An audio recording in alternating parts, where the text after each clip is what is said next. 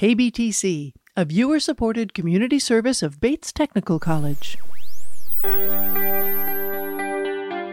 From KBTC Public Television Studios in Tacoma, Washington, it's the Northwest Now podcast. Each week, we take a closer look at the people and issues that affect all of us here in Western Washington. So sit back, relax, and join the conversation with your host, Tom Layson. If you don't build it, they won't come. Some might argue that's been Seattle's philosophy with its frequently not so secret war against cars. But will voters try to swing back toward a council that might seek a more moderate balance between the car and other modes of transportation? If so, how will SDOT pivot? That's one of the questions we'll ask the new director of the Seattle Department of Transportation next on Northwest Now.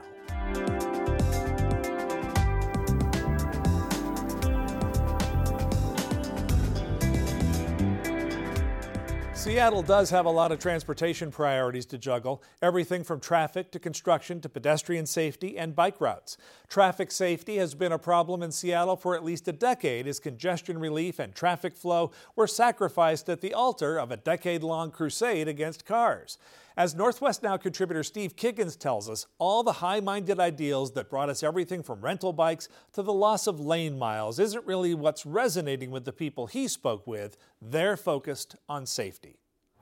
Back in 2015, Seattle launched its Vision Zero campaign aimed to eliminate all pedestrian and cyclist deaths by the year 2030. Now, voters also approved the Move Seattle levy, which would pay for, in part, improvements to infrastructure to make travel would be safe for everyone. And while some believe SDOT's made a lot of progress, others say not quite so much.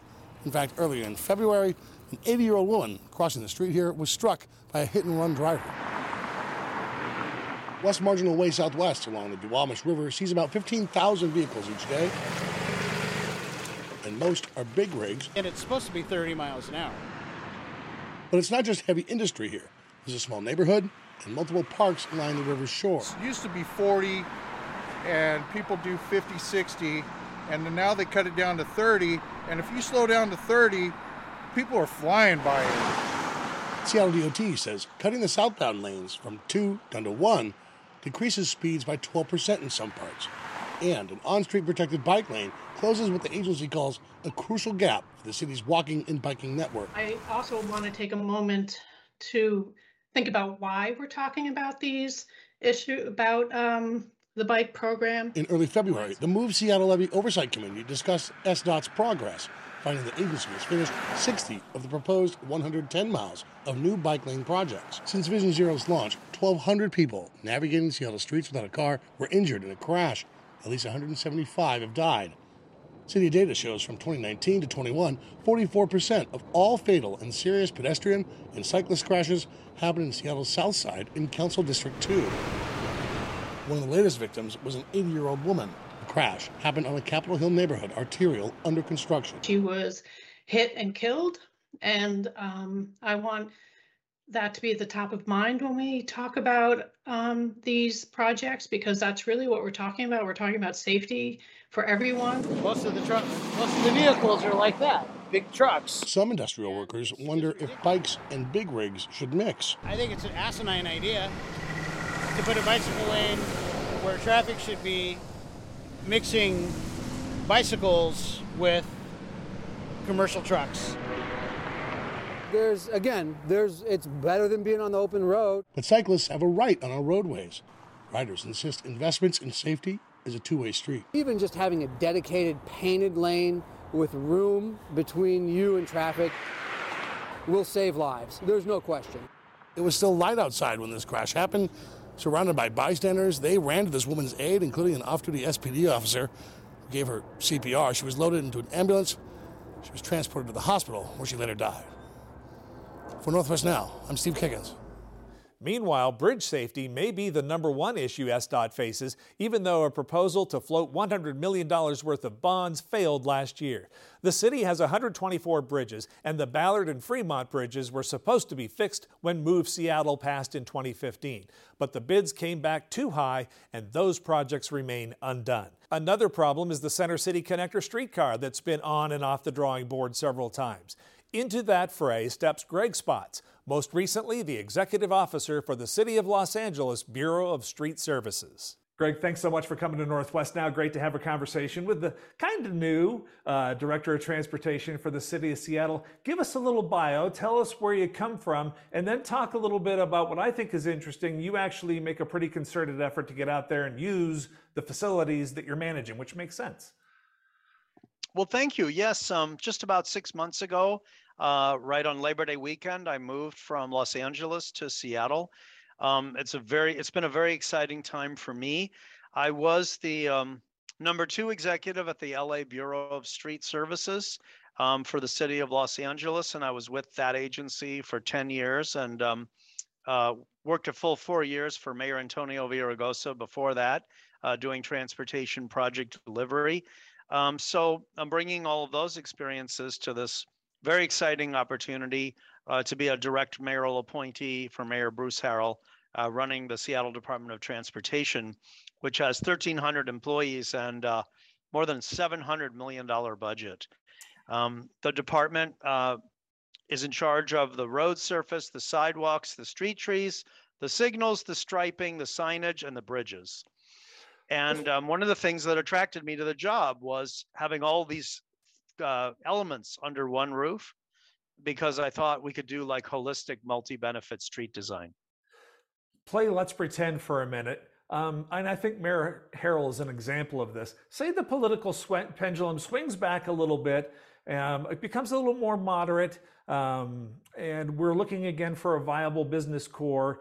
Do you think cars and traffic, and cars are kind of a, that we call it the C word in Seattle when it comes to transportation, will they ever reemerge as a priority in your mind? Could SDOT pivot if that were to happen?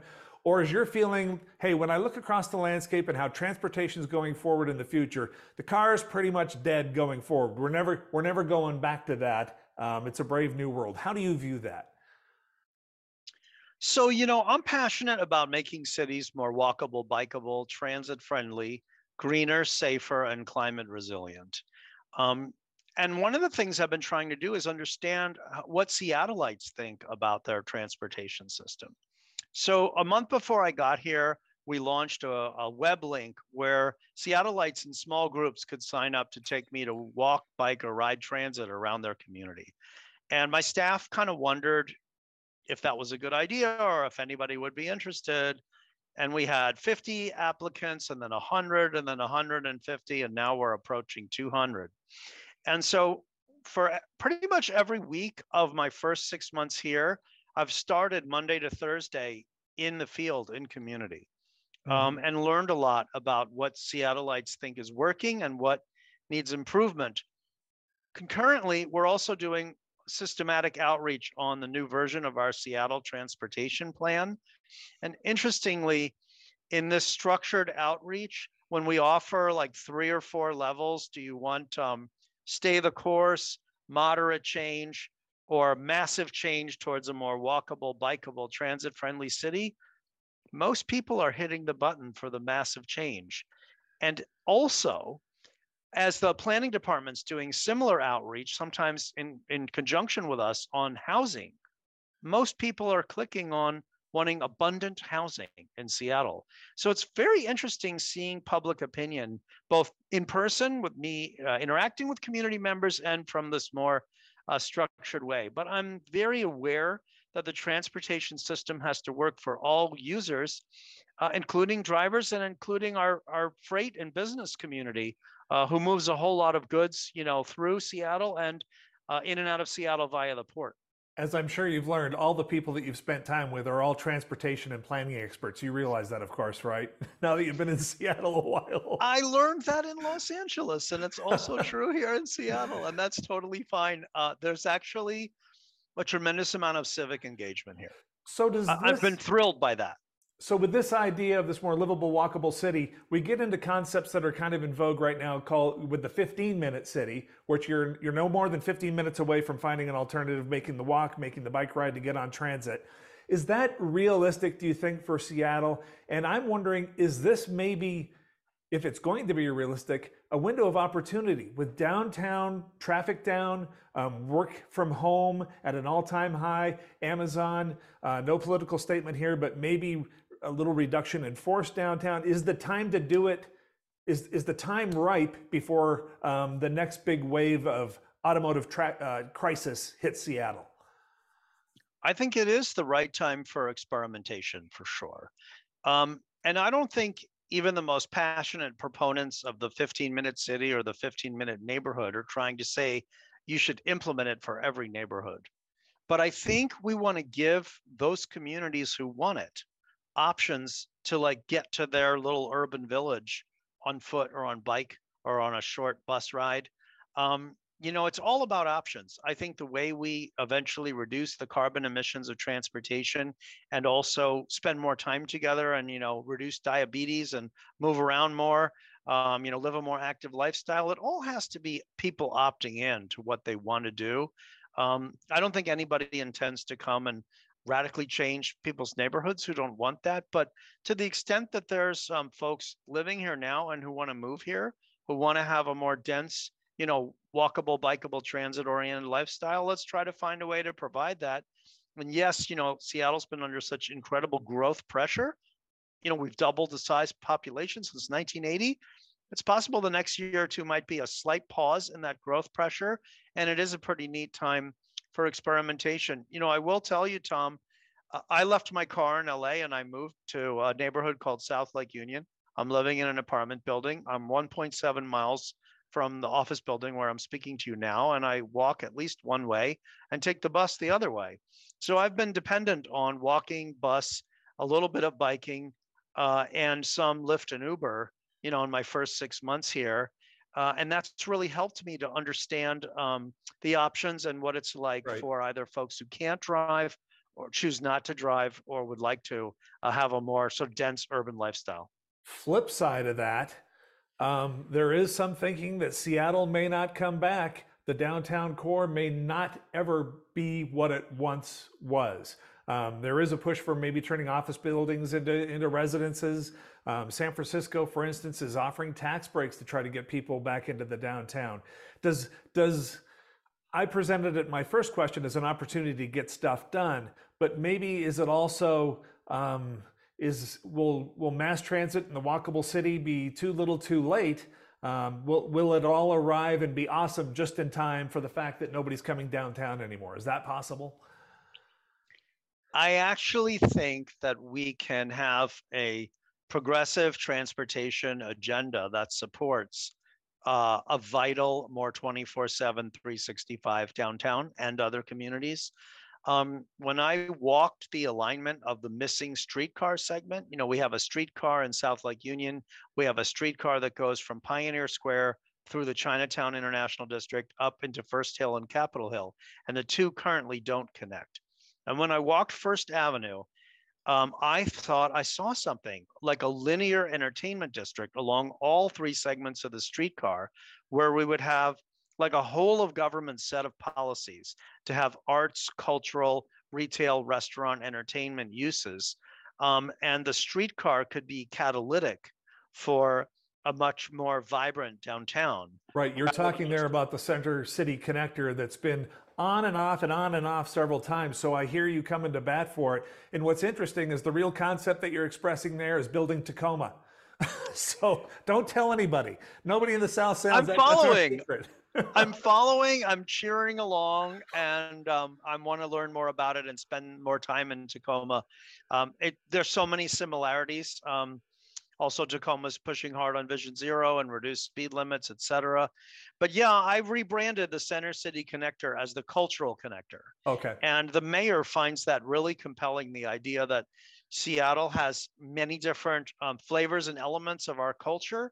And what if, you know, the whole streetcar alignment could be a, you know, $5 all day, hop on, hop off for, you know, the into up until, you know, when it closes late at night and you could have maybe an app that has all these attractions that you can visit you know on the streetcar um, I find it really exciting. Or with your Orca as pass, a transportation right, person to be part of And with your Orca pass right down to the waterfront too. I mean, if you look at the map, yes, it's it's all you have to do is just hook it together, and it's it's there.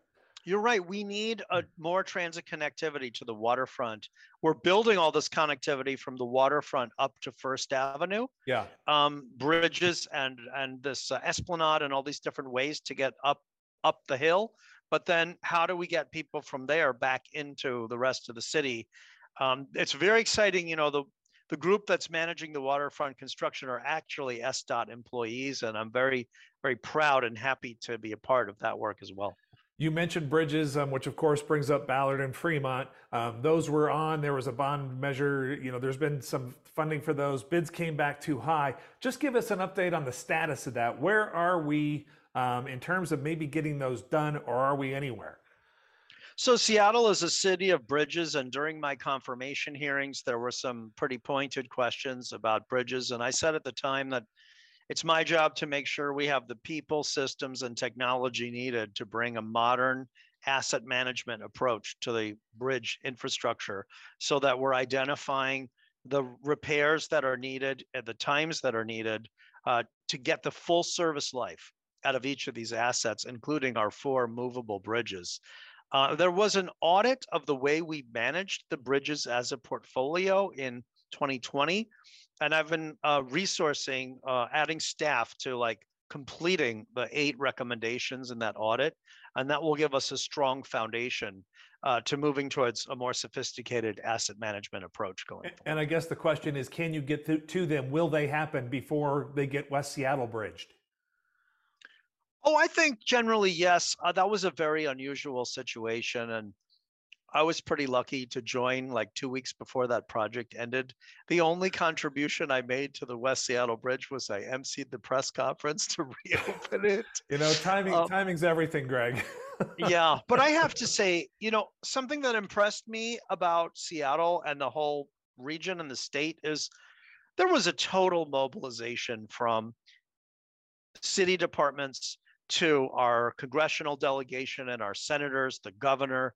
I mean, the amount of effort that went into finding the resources, you know, to do a, you know, unprecedented uh, repair of a bridge that was having unforeseen and rapid uh, deterioration. I have to say, I know it was extremely frustrating for our friends on West Seattle. I was going to say, talk to a few West Seattleites about the next time you're over there about the, how, what they thought about the timeline. I have, you know, and I do, but I do think that a, a an effective response was mustered. And um, I have toured the inside of the bridge and seen all the remediation that was done. Um, you know, it's nothing that applying a few million pounds of pressure in cables can't solve. right. You mentioned um, the safety initiative. Um, Seattle Times, I'm sure you read this recently, did an analysis. Cars crashing into buildings every 3.5 days in Seattle, highest number since 2012. Also, a record number of fatals. But this isn't just Seattle. I mean, the all of transportation is having this this bad moment in the context of Seattle, what do you attribute that to? Are people going crazy? Have we forgotten how to drive? Is the design so awful it's leading to some of these things? What's your theory on what's going on? Well, I asked staff that question on my first day on the job on September 7th by commissioning a top to bottom view of our review of our Vision Zero uh, safety program. And we just published that review uh, in late February. And we're now seeking public input on the findings and recommendations in that review so that we can strengthen our program. Certainly nationally and in most major cities, we saw this phenomena in the pandemic where there was fewer car trips, meaning less congestion, meaning higher speed driving, higher speed collisions, uh, more fatalities as a result. But also we know that we design much of our roads uh, to, for massive throughput of cars. And in fact, we used to measure the road's effectiveness by level of service, meaning, you know, how freely the cars flowed and how quickly they moved. We do need to think differently about design to make sure that we're designing for safety rather than for throughput. Um, so there's a whole lot that we can do. And, um, you know, I've been pleased that the department has really mobilized around this as my top priority. And soon I'll be announcing some reforms of uh, lifting up a chief safety officer within the organization uh, so that um, you know that person will report directly to the executive group and will have the authority and the resources to make safety a priority across every activity of SDOT.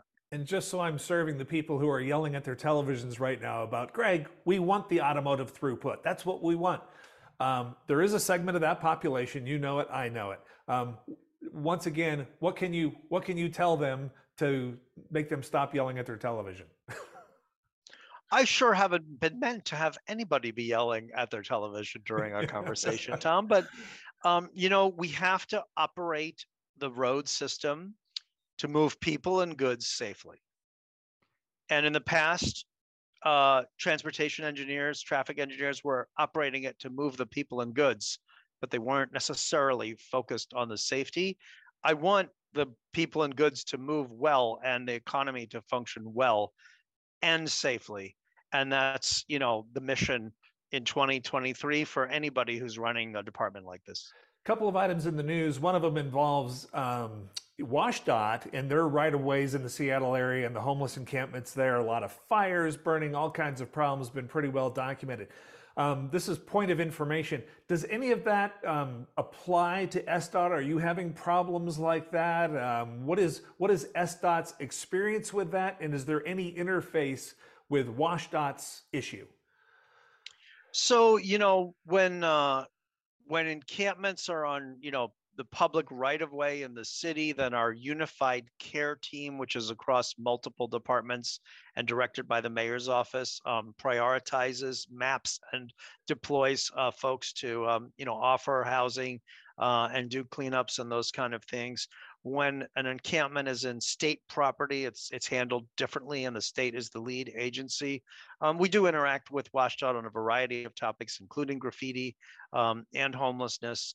Um, but you know, these are like very complicated, you know, societal problems, and our department, you know, does everything we can to support the citywide efforts, which are typically centrally managed. And one of the issues, though, too, is the cross jurisdictional problems and you know you're the state they're the city and that's why i think that and I, I think that's from your perspective from a managerial perspective i think that's why i asked that about trying to manage that. And is there is there too much friction in the system in your perception to manage that effectively? Are things too siloed or do you feel like you have effective communications and relationships to make things happen if you have a problem on your right away so, something that really excites me about what I've been finding in my six months in Seattle is that Seattle DOT has rich, multifaceted, and collaborative relationships with three key partners with Washington State Department of Transportation, with King County Metro, who runs our bus system, and with um, Sound Transit, who runs the light rail. These relationships are better and more collaborative than the ones I was part of in Los Angeles. And I have made a lot of personal outreach to my counterparts at these three organizations to say, I want to have the most innovative, collaborative, mutually supportive relationship with shared goals that we've ever had. And I'm willing to do whatever it takes. So I, I think a very important part of my role is strengthening these relationships and creating, you know, truly mutually respectful collaborative spaces. Um, I want to swing back to safety for a second because there's another news item I wanted you to address: a $25 million um, U.S. DOT grant for safe streets. Um, how does? Are there any projects in mind, or is is there anything people will be seeing as a result of that? Um, can you talk a little bit about what that grant is and how it helps you? Yes, so I'm so excited that we were able to win that grant. This is a, a component of the Biden infrastructure law it's the first year that this Safe Streets for All grant was available. Some communities won planning grants, but we won an implementation grant. We put together an application with more than 120 projects in specific places. 95% of them are in underserved communities. And our original application had $37 million of projects. And the idea was the feds would give us 30 and we'd put in seven as a local match. And they awarded us 25.6 million and we're putting in 5.1 as a local match. And we're going to try to identify the, that $7 million missing gap to build every one of these projects i'm just so excited that there's a roadmap to like double the size of our annual you know safety uh, implementation program with this federal money and that almost all of it is in underserved communities and all these projects were informed by the federal safe systems approach which i really think is state of the art. In a sense the projects we identified were validated by the us department of transportation um, in choosing to give us this major implementation grant and i'm also very thankful to our two senators um, for passionately advocating for this in our last 30 seconds, if folks have feedback for you, they want to talk to you, they want to talk back to SDOT, um, how, how do people get involved? How can people share their input? Um, how would you guide them to have their voice heard? Sure. I mean, we have a lot of opportunities for public comment. There's a um, a bike board, a pedestrian board, a freight board, a levy oversight committee that oversees the spending that we have uh, for our last tax levy for transportation. And also, I'm on um, Twitter, S P O T T N I K. Uh, people tweet directly at me. Um, there's a whole lot of interaction going on. Tweet at you. Well, let's hope they tweet with you instead of at you. All right, Greg, thanks so much for coming to Northwest Now. Thank you. Seattle is the economic core of Western Washington, and we all have an interest in it being easily and safely accessed by people living in the city and people traveling to it. The bottom line Seattle's been mired in a horrible gray area for years, making driving a car a nightmare and going without one impossible due to the lack of speedy, well conceived infrastructure. We wish Greg Spotts the best in doing something transformational. After all, if Amsterdam and Toronto can do it, we certainly can too, right?